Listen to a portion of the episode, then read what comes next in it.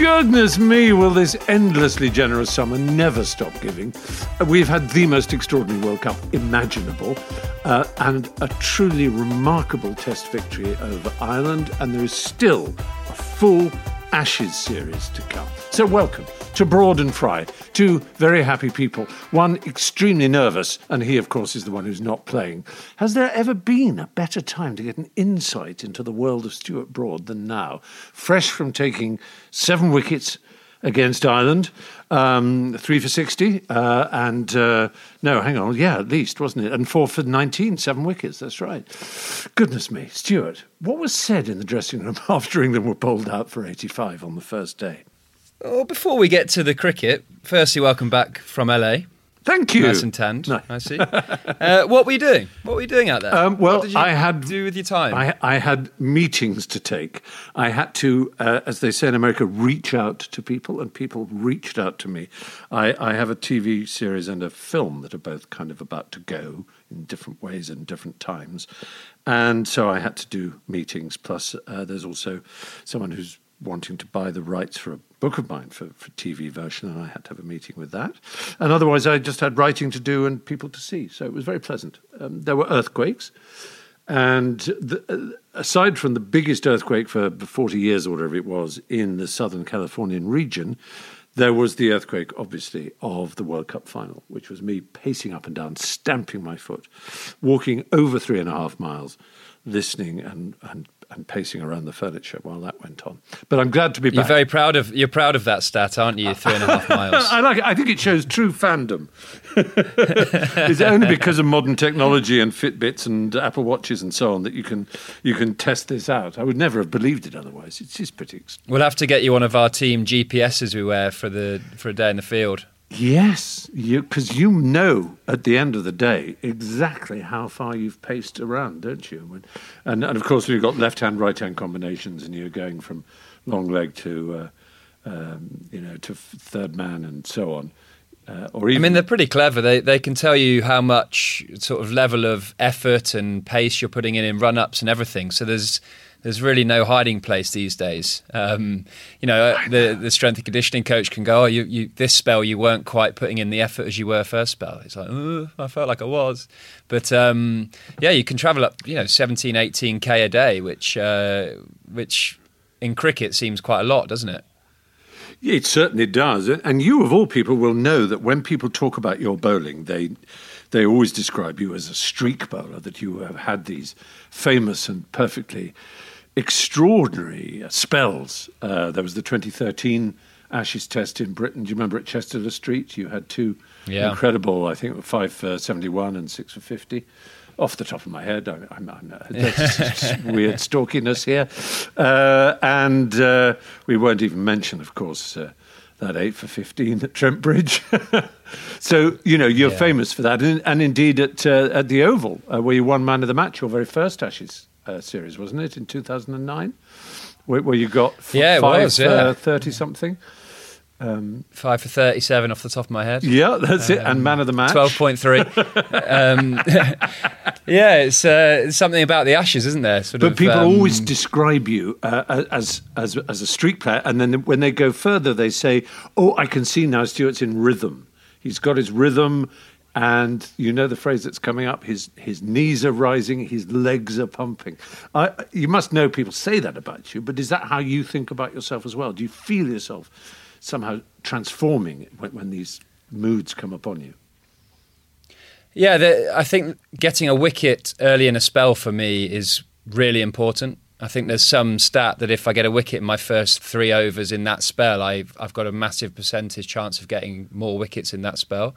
So I don't know if that just gives me the encouragement or something extra to to push through my action and get an extra bit of bounce. I'm not sure, but that's where this GPS stuff's quite interesting because if if GPS had been around, if I'd have worn it since I started, I could have looked at all these spells I had and try and get all the figures of pace of run up, tempo, energy levels, everything, and try and match yeah. them each spell. And then if I have a bad day, I could uh, go, oh, maybe I was a bit down on pace in my run up, etc. So um, there was an interesting number that came from our stats guy uh, at Lords last year, I got one for 80 in an innings.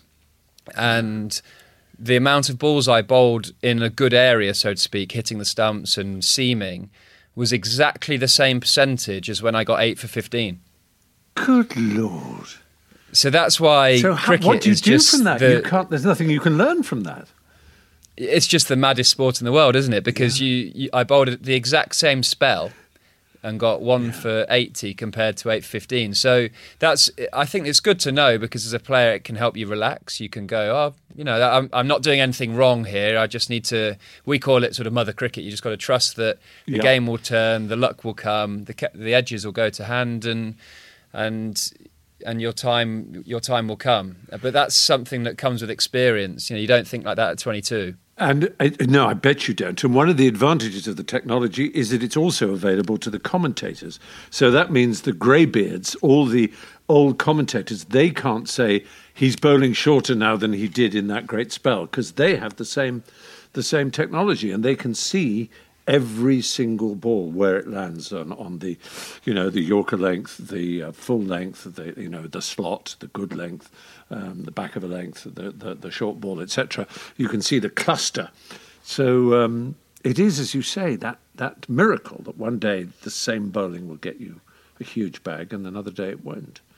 Does that, does that does does that mean that when you're not getting the wickets, you're tempted to change?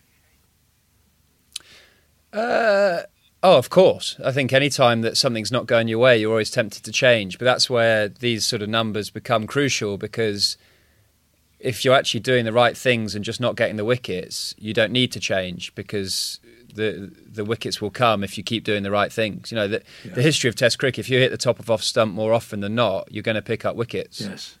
That's the history of the game. So the will tell you key- that. The key is to be patient. Yeah, exactly. I mean, you saw, uh, I mean, that Ireland test that's just gone at Lords. We, I mean, Timmy Murtagh on day one showed that he just hit the top of off more often than not. Bowled us out for 85.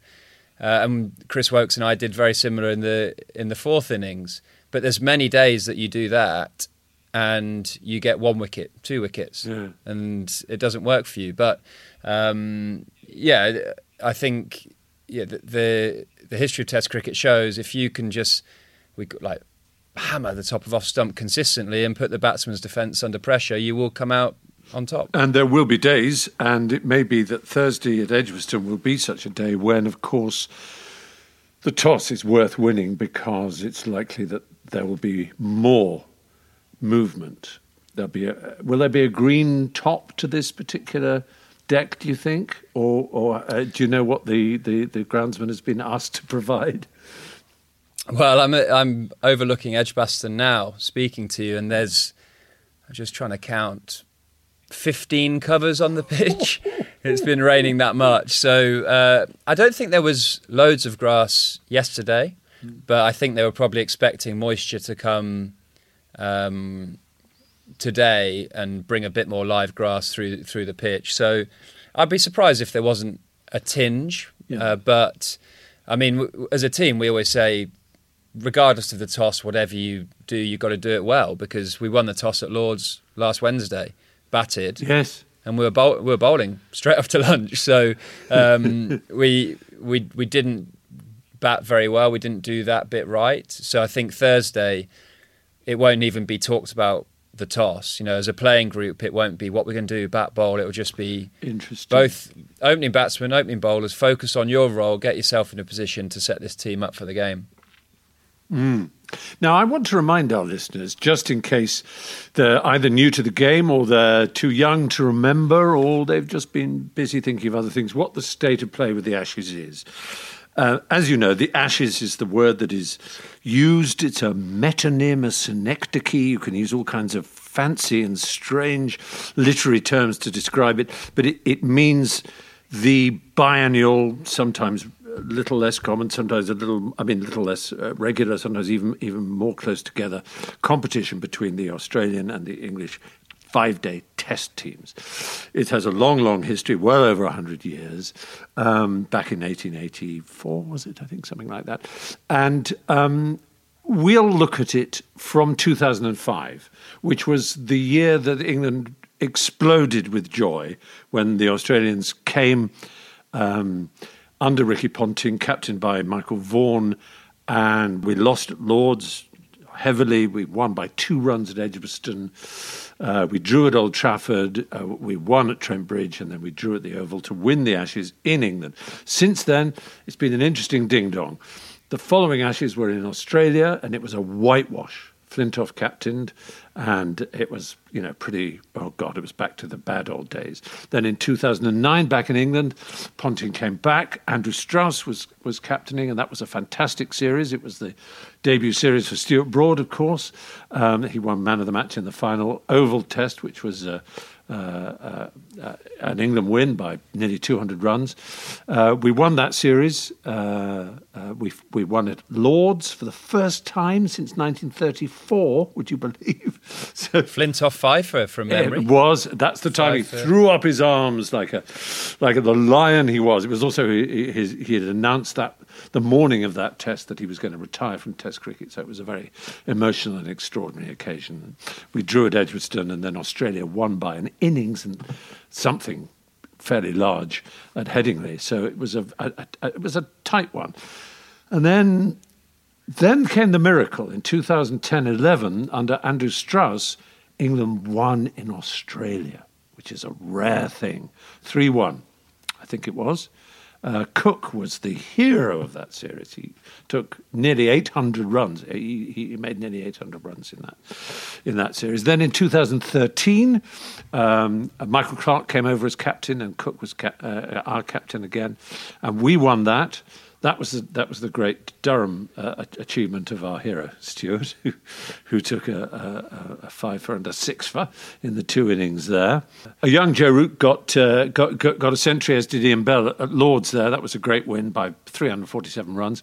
Uh, then at uh, Chester Street, Stuart Broad absolutely owned that match with a, with a five for 71 and a six for 50. And the Oval was a rather disappointing draw. Then in 2013 14, back in Australia, another whitewash, another 5 0 drubbing under the captaincy of Clarke. Um, then in 2015, Australia came to England, this time as heavy favourites, and Alastair Cook had a lot to prove. Clarke was captain again. Uh, we won in Sophia Gardens, Cardiff, um, by 169 runs. Um, but then at Lords, Australia won by 405 runs. And then at Edgbaston, England won by eight wickets. And this is a theme I'm going to return to. These extraordinary wins either way, whichever side won, won by masses. Uh, you know, back the old days of the Edgbaston winning by two runs was uh, seemed uh, a lifetime ago. Because then at Trent Bridge, England won by an innings and 78 runs, thanks to a, an 8 for 15 from Stuart Broad and a 6 for 36 from Ben Stokes. Uh, and then Australia won the Oval, in fact, just as a compensation. Um, and then Australia won again at home, 4 0, uh, uh, uh, under the captaincy of Joe Root. And now they have come to England um, uh, with the highest scorers of, um, of that uh, series in Australia, which are Warner and Smith in tow, of course, and Bancroft. And probably their best bowling attack and many people are saying this this will be tight. Uh, we, Sounds like you're crying out for a tight series. I'm, I'm gosh, I'd rather we just walked it. I'd rather we weed all over them, Stuart. I'll be honest with you. But I've a feeling, as you say, Mother Cricket has many surprises in store for us. First of all, I'd love you, Stuart, to talk about the morale in the England camp. Uh, uh, is it something you actually talk about? How confident you are, or do you just assume it? Um, I mean, obviously we've we've got together as an Ashes squad in the last couple of days. The Ireland game, um, a few players had a bit of a rest. Ben Stokes, uh, Jos Buttler, Jofra had gone back to, to Barbados yep. for a bit of uh, bit of a break. So, uh, yeah, arrived yesterday at at Edgbaston. Got together today. Unfortunately, not outside because it's rained so much, but um, the excitement's building. It, every like we've started talking about the Australians' plans. Um, not actually seeing the Australians around the ground yet, which always brings the Ashes close to home. Yeah, when you, you start see them, past, you know, walking past the players in the in the changing room uh, corridors and stuff. That's when it sort of brings it home. Maybe that hoping that Ashes- the Starc, uh. Starc treads on a cricket ball a la Glenn McGrath in 2005. Wow, I actually saw Mitchell Johnson in breakfast this morning and was like, Oh. "Oh God, I hope he's not playing. Um, I hope he's not coming out of retirement." But no, unfortunately, he's um, he's just here for some commentary work. But yeah, it's it's felt quite what's the right word? Insular. Mm. It's felt quite. We're just focusing on Yeah. our team, what we're doing, our culture, making sure that our players are fit, fresh, and ready for the fight. Uh, but I think tomorrow, day before the game, the Wednesday, leading into Thursday, is is where the excitement will really build, Yeah. and you'll you'll start walking past. Um, the, the Aussies, seeing them a bit more, seeing them around the ground, uh, and, and building for Thursday because it's a really unique situation in the fact we've got eight players in our squad, I think, who have just won the Cricket World Cup, which Yeah. is probably the highest emotional roller coaster they'll ever go through in their cricketing careers. Yeah. That final, it was just remarkable. So they're going to have a bit of a down period emotionally um, to recover from that, but they've got to pick themselves up for an Ashes series. There's no doubt. Australia will be so hungry Yeah. So desperate, so desperate. What was it? 2001 was the last time Australia won in, In, in, in the England? UK, that's right. Yeah. Yeah. Um, and they, I, I think it's not a scary thing to say, but they look very focused. They've picked a, a squad used to English conditions. Look to, they've picked players who they think can thrive in English conditions, so they look powerful and strong. But And with Hazlewood, Cummins, Starc, they've got a really good uh, bowling attack for English conditions, most people would say. Pa- I think I think Langer said today in the press that James Pattinson's going to play as well. So, um, yeah, it, they look ready for English conditions, but that doesn't mean that we get away from how brilliant we can be in, in England. Yeah, Mm. Yes, I think it's very important we we remind ourselves that because I don't know it's a bit of our English culture sometimes. It, we've we find it very hard to actually tell ourselves how good we are, don't we? It's not a it's not a thing that that goes um, comes too easily to us English really, but it's it, that's important for us as a group to actually. You know, we've got Joe Root, we've got Jonny Bairstow, we've got Ben Stokes, we've got Jos Buttler, Chris Woakes, Yeah. Jimmy Anderson. We've got huge amount of talent in our changing room. So almost just believe in in our four walls. There, there used to be a time when we could say we've got Andrew Strauss, we've got Marcus Trescothick, we've got Alastair Cook, and, and I'm not wanting to, to beat a pessimistic drum, but most people, England fans, would say yes, from five onwards, and, and with the obvious exception of Joe Root is the, you know, one of the greatest batsmen alive. Um, but from five onwards, it's easy to look down the list, but it's harder to look up the list. That, that there's a lot of worry about how we open, and should Joe be coming in at three? What's your What's your thought about that? Uh, well, Joe is going to come in at three. Joe Joe's going to bat three. Um, I think the first thing to say that gets overlooked, opening the batting and batting in the top three or four in English conditions over the past three or four years has been incredibly tough. The For ball is visiting nipped. teams as well. For visiting teams as well. I, I can't remember a, an opening batsman from from any team. Correct me if I'm wrong. Coming and and really dominating our bowling attack at the top of the order. Good point. So um, I think it's been uh, very tough. I think Andrew Strauss read the future and retired at the right time when the pitches started to uh, to nip around. Um, I, I think you know Sir Alastair Cook said himself the last couple of years has been was the hardest test of his career, Yes. hardest um, conditions for him to bat in. So Yes, with the exception of his great farewell um, performance, his best performances have always been in India and, and, and in Australia, actually, haven't they? Yeah, but what but what we've got in this side looks like we're going to line up Rory Burns, Jason Roy, Rooty, Denley. Well, well, Rory and Denley have been good run scorers in county cricket consistently. Uh, Jason is a proven international run scorer. Yeah. Yes, there's a difference between red ball and white ball cricket, blah blah blah. But actually, you can show David Warner's shown you can transfer those skills Yes. really well. Yeah. So he's someone who brings a great energy to the group. He's fantastic in the field and he's a powerful batsman. So he's exciting to have at the top. So I, I can see why the media and there's there's doubts over the top order because yes, we have been 30 for three, uh, probably too uh, more often than we would like, but it's been hard. Yeah. And actually, I think we've got a, a good group of players to combat that. And, be, and before we go to our break, um, what would you say about the, the, the spirit, the morale, um, and, and, the spirit between the two sides? The, uh, in the past, you won't mind me saying, you've you've never been afraid to be quite in your face as a as a as a as a bowler, as an aggressive fast bowler, which is part of the armory of a bowler. Is not just uh, the technique of how the ball is delivered, but the the, the the, the, sheer aggression of the of the mindset and the attitude, and and, and also you know there were the, that time at Trent Bridge was it when you didn't walk in the 2009 Test match there when uh, that was the Agar incident um, and other occasions when you've you know not liked what you might have heard as a mutter from this player or that player, and you know you you you, you are a, a proper Australian style in that sense player, um, but I know you you always get on with these people afterwards off the field. So my view in professional sport is a you've got to meet fire with fire, mm.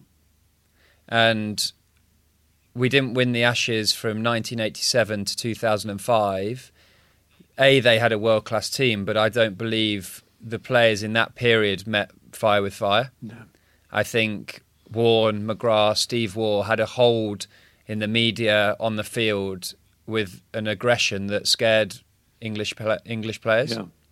So the English players in that period, in my opinion, played the person, not the ball and the bat. Yeah. I think 2005 was a great leader for English cricket in a style to play. So Kevin Pietersen came in, Andrew Flintoff, uh, Steve Harmison played with an aggression, an aggressive passion that showed the Australians can be stood up to. If you yeah. remember, before that series, Paul Collingwood had thrown the ball at Matt Hayden, or Simon Jones had thrown oh, the ball at oh, Matt Hayden. Yes and it all gathered, and suddenly Paul Collingwood, who's five foot seven, was staring up at a six foot four Matt Hayden, telling him where to go. Not that Matt Hayden would have understood Paul Collingwood and his Durham accent, but um, that was like a, a, symbol of England cricket standing up to Australia. And, and since then, having learnt off the KPs, the the Flintoffs, yeah. we've done that as a team. Yeah. So I think that's vital that that continues through this series, although Australia are coming with a slightly different approach since yes. the sandpaper gate. There's been a lot of talk about them being a bit nicey nicey and stuff. Does that come yeah. naturally to Australians? No. no. I don't think I don't think it does. Um, will it affect the way we go about our business? No, because I, we're not big sledgers. We don't we don't show like massive verbal aggression. But at the top flight, you've got to have a a deep burning competitiveness, and we've got to make sure this England team shows out on Thursday. Amen and Alleluia. And let's, on that note, uh, go to a break, and uh, we'll uh, come back with some of the many listeners' questions that have been flooding into hashtag Broad and Fry.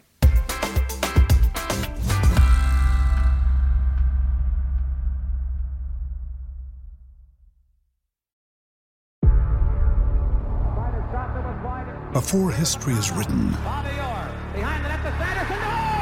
it's played. Before it's frozen in time, it's fought one shift at a time. Before it's etched in silver, it's carved in ice. What happens next will last forever. The Stanley Cup Final on ABC and ESPN Plus begins Saturday.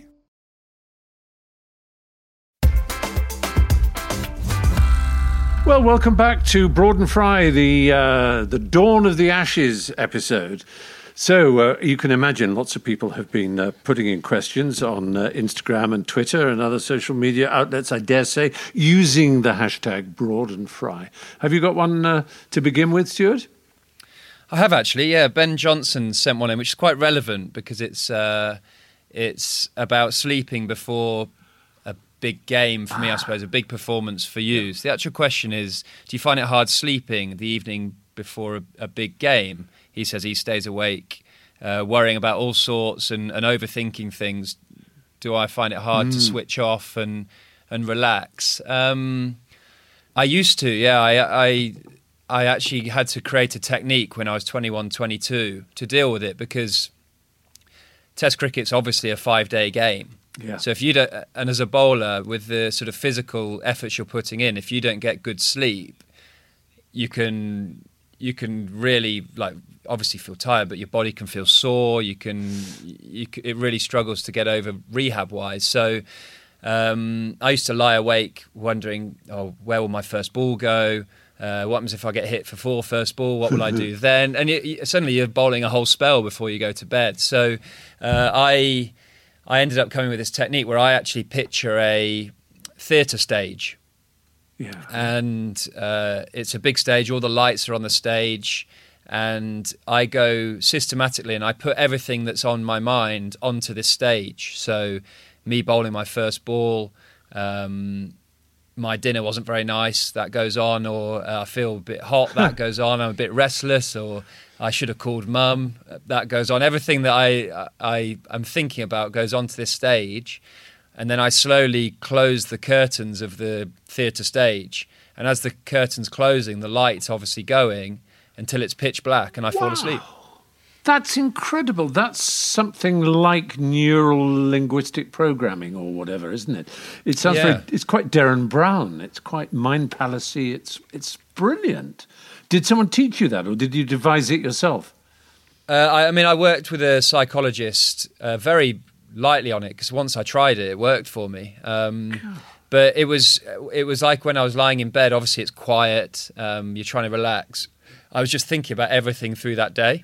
Yeah. And then trying to think what was going to happen the, the next day. So I put a few things in place. One, actually at the ground the day before the game, I bowl four overs each end in my mind. So I stand at the end of my mark. I imagine the crowd is roaring, booing, cheering, whatever. I imagine David Warner's at the other end, and I, I bowl four overs um, stood at the end of my mark. I don't move. I just, in my mind, bowl these balls through to the wicket keeper. And then wow. for, for me, that's me imagining I'm there. So when I come to bowl the next day, I feel like I've already bowled there. That is so smart. And it also takes away the worry. So then I lie in bed like that night and I'm not worrying yeah. where will my first ball go because I feel like I've just bowled four overs that day um, put it to bed and sleep. And actually, I've, I've, I'm a great sleeper. That's brilliant. Because the eve of the first day is, in a sense, less likely to cause that kind of, you know, cyclical looping of thoughts and dreads and fears than it is when you're through the match and you, let's say, that the stumps have been drawn and Smith is in and he's near a century and he needs to be dismissed. That's the overnight that's difficult when you know whom you're bowling to the next day. Uh, uh, on Wednesday night, before the first test, you won't know who's won the toss. You won't know if you'll be if you'll be bowling or you'll be batting. But it's when there's a very specific person to bowl to, and this is the way you dispel it by imagining you've already done it. Yep, and then if we don't have a great day, because Jimmy and I, Jimmy Anderson and I share lifts into the ground, if the day doesn't go our way the day before, we have to change who drives and change our route to the ground. Isn't that just pathetic? No, isn't that no, just no, dreadful? The word is human. It is genuinely human. It's good. So actually, I, I I drove to the last day of the Ireland test where we bowled Ireland out for 38. Yeah. And um, Jimmy texted me that night just saying, "You're driving to the ground day one, Edgbaston."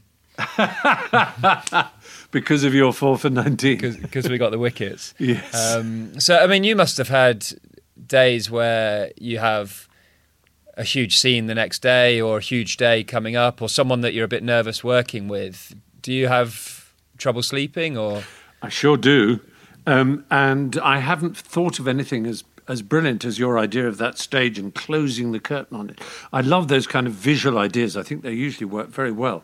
I've tried things close to it in order to lose weight or whatever, you know, other such issues. But when it comes to nerves, I just pace up and down and I don't sleep. I'm, go- I'm going to steal straight out of your playbook. It's brilliant. Now let's have a look at some more questions. Well, here's one uh, from Toddy. It's a very simple one, um, but it's Edgbaston, and there's usually a good answer at Edgbaston. What impact will the crowd have on the Ashes? How, how does it affect you? guys when, when you're playing in England as opposed to Australia? I mean, it's huge. I think it's not just the crowd in the ground; it's actually all the support you get from the whole country. You know, little things you stop at a service station on the M1, and people are like, "Oh, beat the Aussies, good luck!" And you can be. Uh, we were at the Belfry playing golf yesterday, and everyone we walked past was like, "Come on!" Like, obviously, beat Australia. Have a great day Thursday. So it gives you a, a constant positive lift. Yeah. Um, and obviously, if you lose, you get the slightly what what happened there, lads. But um, I think the Edgbaston crowd, particularly, is one of the loudest. Mm. Uh, it's a, it's a it's a ground that supports the English team with huge patriotism, if that's the right word. It's uh, it, they really yeah. get behind us. I mean, the, the famous uh, the famous Hollies yeah the stand, isn't it? The yeah, stand, um, yeah. And I'd expect it to be very loud Thursday, particularly if we're bowling with potentially Warner and Bancroft coming out to bat to start the Ashes series. Uh, I would expect that to to be a lively affair. Um, mm. But it gives you a huge, it does give you a huge lift if you're bowling a spell and you get a wicket. And a new batsman comes in, and the, the roar, the sort of anticipation roar as you start your run up, it's actually something you have to calm yourself down and control because it yeah. can make you overstride and overpump and potentially get too excited and bowl too full or get close to the line for the no ball. So it's it's an emotion that you need to control, but you're way, you're in a way better position as a as a sports person if you're having to bring down your emotions than having to rev them up. And if you're deep mid wicket after an over, uh, wherever you might go, or deep backward point or something, and you're approaching the crowd, you, they obviously they start shouting at you and talking to you. Do, you. do you engage with them? Do you say thanks or wave, or do you, do close it out when it's that? Yeah, close? I like to engage. Actually, we have two different um, ways we do it. So when we go to Australia, obviously it's a very pro-Australian crowd.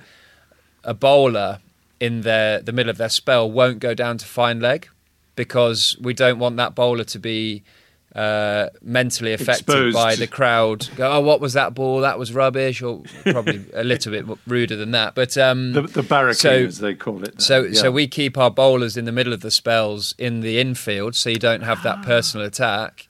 But actually, in the in England, you, you, you field wherever you just go to to wherever you you can um, because it's all very positive feedback. And actually, if you're in a spell where you're taking wickets, it's good to go down to the boundaries edge because you get a great lift from from yeah. your home home crowd. So, yeah, I mean, there's a few grounds that stand out in the UK, and Edgbaston is one of them. Do We're I think home ground? Yeah, is it coincidence we're playing the first game here? Yeah, probably mm. not because well, it's. Uh, Fortress Edgbaston, as Edgbaston call itself. Yeah, and it was good for us in the World Cup as well. Actually, you mentioned that. It's just been turned off here, but the Australians trained yesterday, and Edgbaston had put the score of the England Australia semi final on the scoreboard. Very naughty. Of course, the other thing worth saying is that when you're abroad as an England player, you have the unique advantage of the Barmy Army and Bill Cooper. Is it the uh, the trumpeter?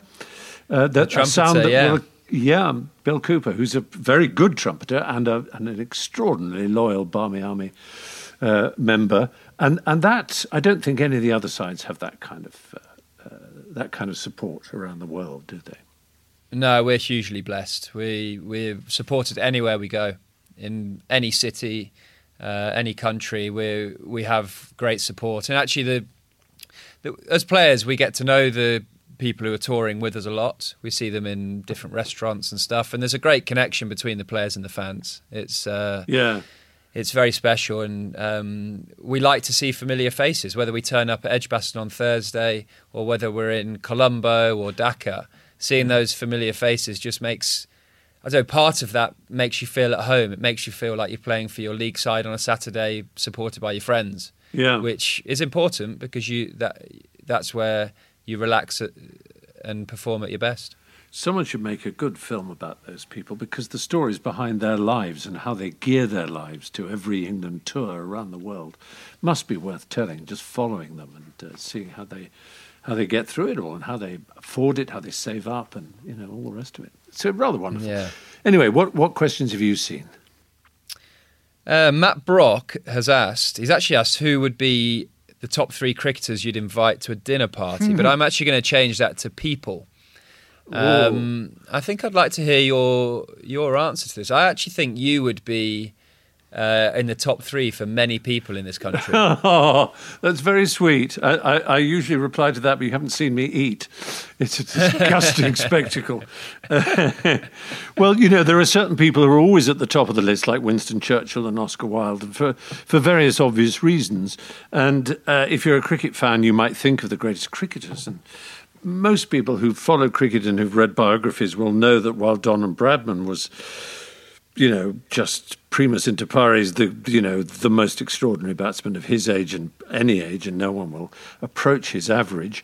He probably wasn't the nicest guy to sit next to at a dinner party because, like all extreme sportsmen of that kind, he was single-minded to a point of of kind of pathology, perhaps, and and one would like most to spend time with people who are all rounders in life as well as in cricket, um, you know, who, who have uh, interests outs, outside the game. So, I mean, the, the people I'm always fascinated to meet are. Um, are those who uh, who are themselves curious. So I, I, mean, I've been very lucky. I've met Nelson Mandela and people like that who, you know, one could say that's enough in in your life to meet.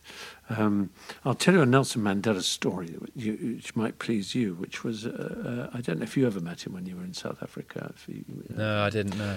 Um, but uh, he had a secretary, a, a, gatekeeper called Zelda, who was a wonderful woman, and she told this story about how when he came to England after the um, uh, uh, uh, release from Robben Island and uh, his uh, election as president. And it was a famous visit. He went to Brixton, and there were hundreds of thousands on the streets to see him. And he went to the Buckingham Palace, and he had like 20 minutes alone with the Queen scheduled. But it turned into an hour and a half, and he left, and they'd swapped numbers. So when he came to back to South Africa as president, every now and again Zelda said that uh, Buckingham Palace would call, or he would say, Zelda, give me Buckingham Palace, I'm going to speak to Her Majesty. And they, they were friends. They, they, they, they, they chatted. And the story Zelda told was that one day after he'd been in conversation with the palace, he came out of his office and said, Zelda, I have to say to you, I had the most extraordinary conversation with Her Majesty.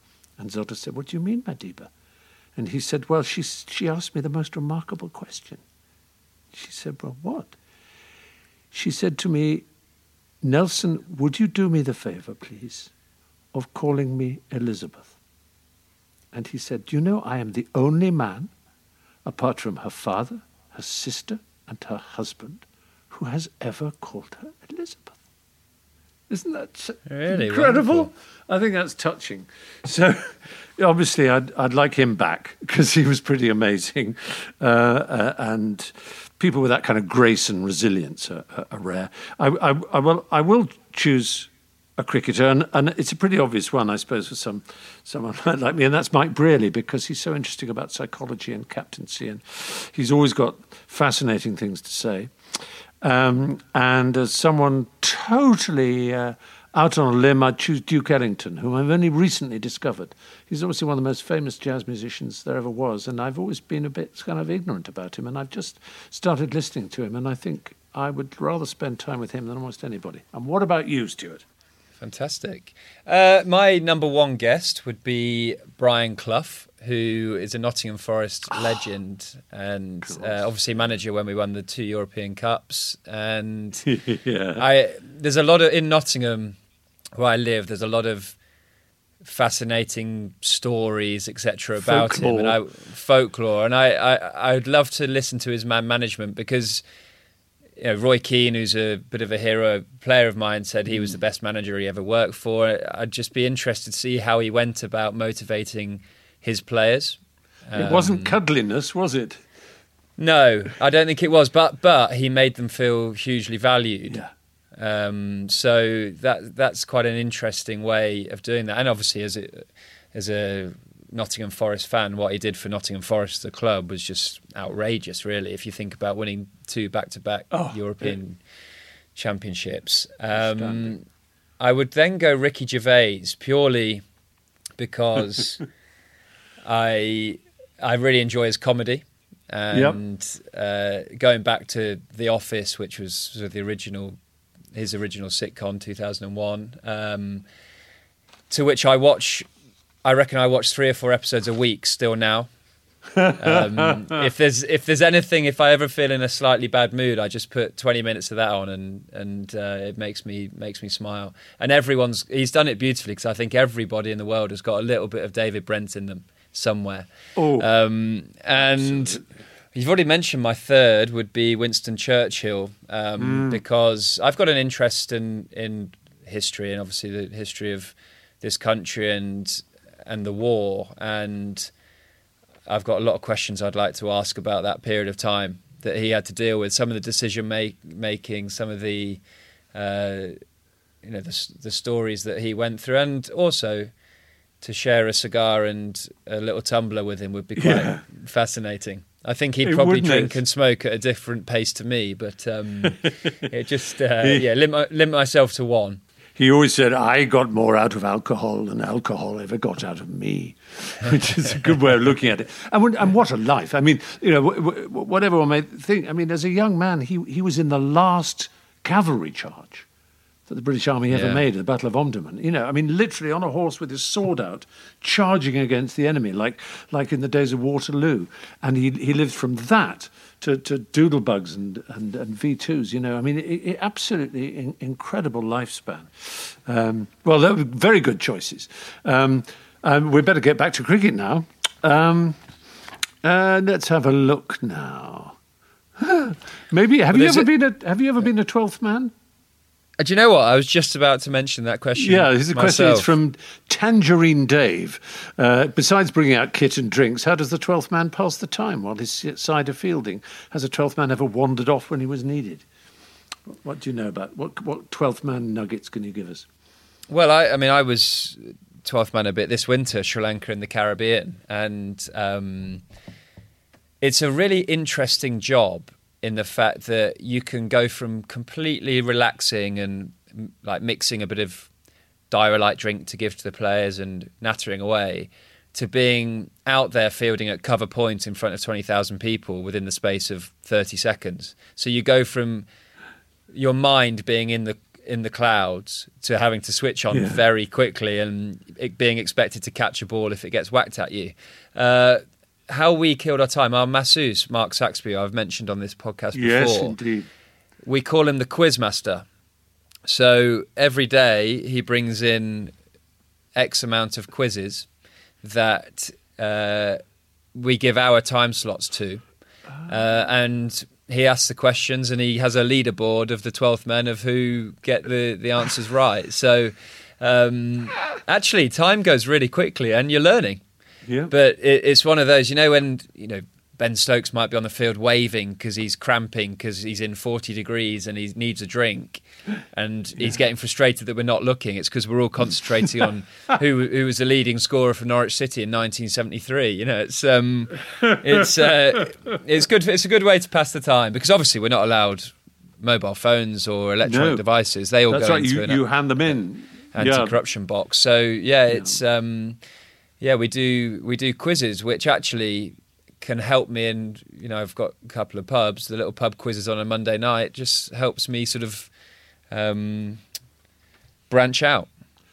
And there is a there's a rule about fielding that if you don't want the ball to come to you, a it will come to you, and b you'll muff it. You have to want it to come to you. And is it the same as a twelfth man? Do you want to be pulled out there and have a Gary Pratt moment? Who was, if uh, listeners remember the, uh, the the substitute fielder who ran out uh, Ricky Ponting, to Ponting, Ricky yeah. Ponting's fury.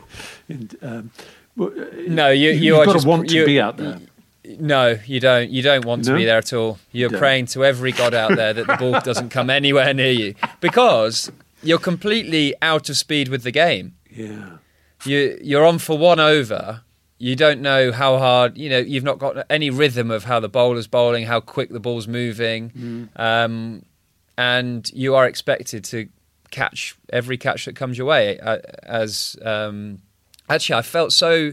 Who was it who fielded for? It was James Vince who went on in that super over in the World Cup final, fielding for for Mark Wood. That's right. I mean, has there ever been a higher pressurized Yeah. twelfth man fielding. I mean, the quiz Yeah. would have been way out of his mind at that period of time. Yeah, it's it, you, because uh, naturally you don't want to let your teammates down. You can't have any influence positively with bat or ball in that game. And is that what? What are the rules at the moment about bowlers going off? Uh, it, it, there was a bit of a fuss. Uh, I think it was the 2000. oh, I can't remember which. Which you know when uh, I think it was Ponting complained that. Yeah, that's there were rumours that Hoggard and Harmison were going it. off and getting stretched and massaged and stuff to freshen them up for another spell. Um, there are rules; you're not allowed to go off for that. Yeah. Um, you're not allowed to go off for the toilet. Oh really? Um, no, you, you you're only supposed to go off for injuries, etc. So you just if you need a loo, if you need the loo, you just say you're going off with a sore hamstring, and then and then you run you run back on five minutes later, perfectly fine. So um, So Yeah. can I can, can I leave you then with one question because we got we got to go now. We come to the end of our time, which it has come in from several sources. Um, is it your guess that the Ashes will be dominated by bowling or batting? being a fast bowler, my hope it was be dominated by bowling.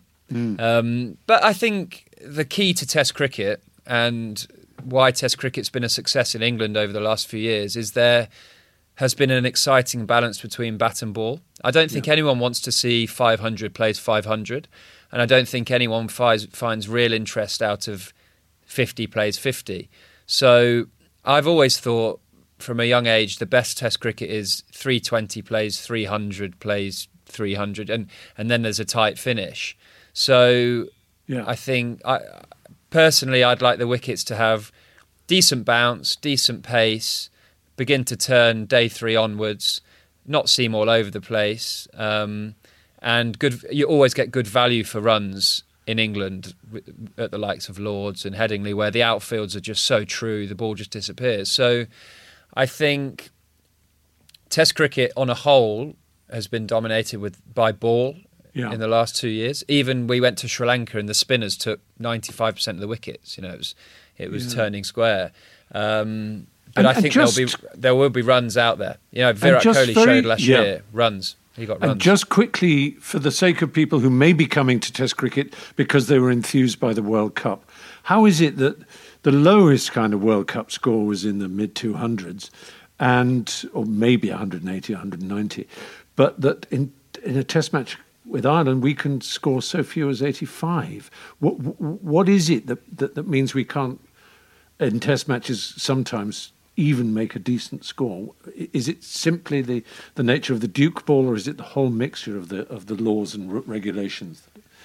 Yeah, I think it's it's a lot to do with the ball. So the red ball does move more than the white ball. So it means your technique has to be um, next to perfect, and your method has to be next to perfect to not just survive in Test cricket, to, to, but to build scores and build averages like the likes of Alastair Cook and um, great players like that have done. So that's why we always say in the change room. That's why they call it Test cricket. That's a saying that we say. You know, if you've had a bad day, you know, it, it's not called easy cricket. You've heard them all before, but it it really is the biggest test of your character. Um, your testament, your ability, your technique, your mental strength. So, um, yeah, that, that probably doesn't answer the question as why you can get bowled out cheaply, but the ball does move around more. So, in white ball cricket, like the World Cup, it's a huge advantage to have your technique to be uh, favoured towards attacking. Whereas there's still a lot of advantage in Test cricket for having a really strong defensive setup that allows you to score attackingly when your moment comes. And next time, um, because we have to close now, we will talk about this whole new Test Championship idea. Because this Test series is a is a first in World Test cricket, in as much as points will be awarded, uh, which will go on for the two year cycle of a Test cricket kind of league, if you like. Um, Yeah, we have name and numbers on our shirts now. ah, there you go. What would be your shirt number? What would be your shirt number out of choice? um, probably 104 because that was my school number, and it's the. It's the 10 Fry 104. That's right. I think. And you? What's yours going to be? I'm broad 8. Eight. And will Number Joe eight. be able to be 66 again? He won't. Root is 66. Oh, he yep. Good. Anderson number 9 because he Yeah. wants to be a football striker. there you have it. Well, listen, um, the, the wishes of a, a, grateful and excited nations go with you, Stuart, as you uh, prepare with one more day uh, as we speak uh, before Edgbaston begins. And, and we wish you every luck and every success. And uh, I can't wait for our next podcast. Thank you. Yeah, win, lose, or draw. I hope everyone enjoys the series. Here, here. All the best. Goodbye, everybody. See you, See you next time.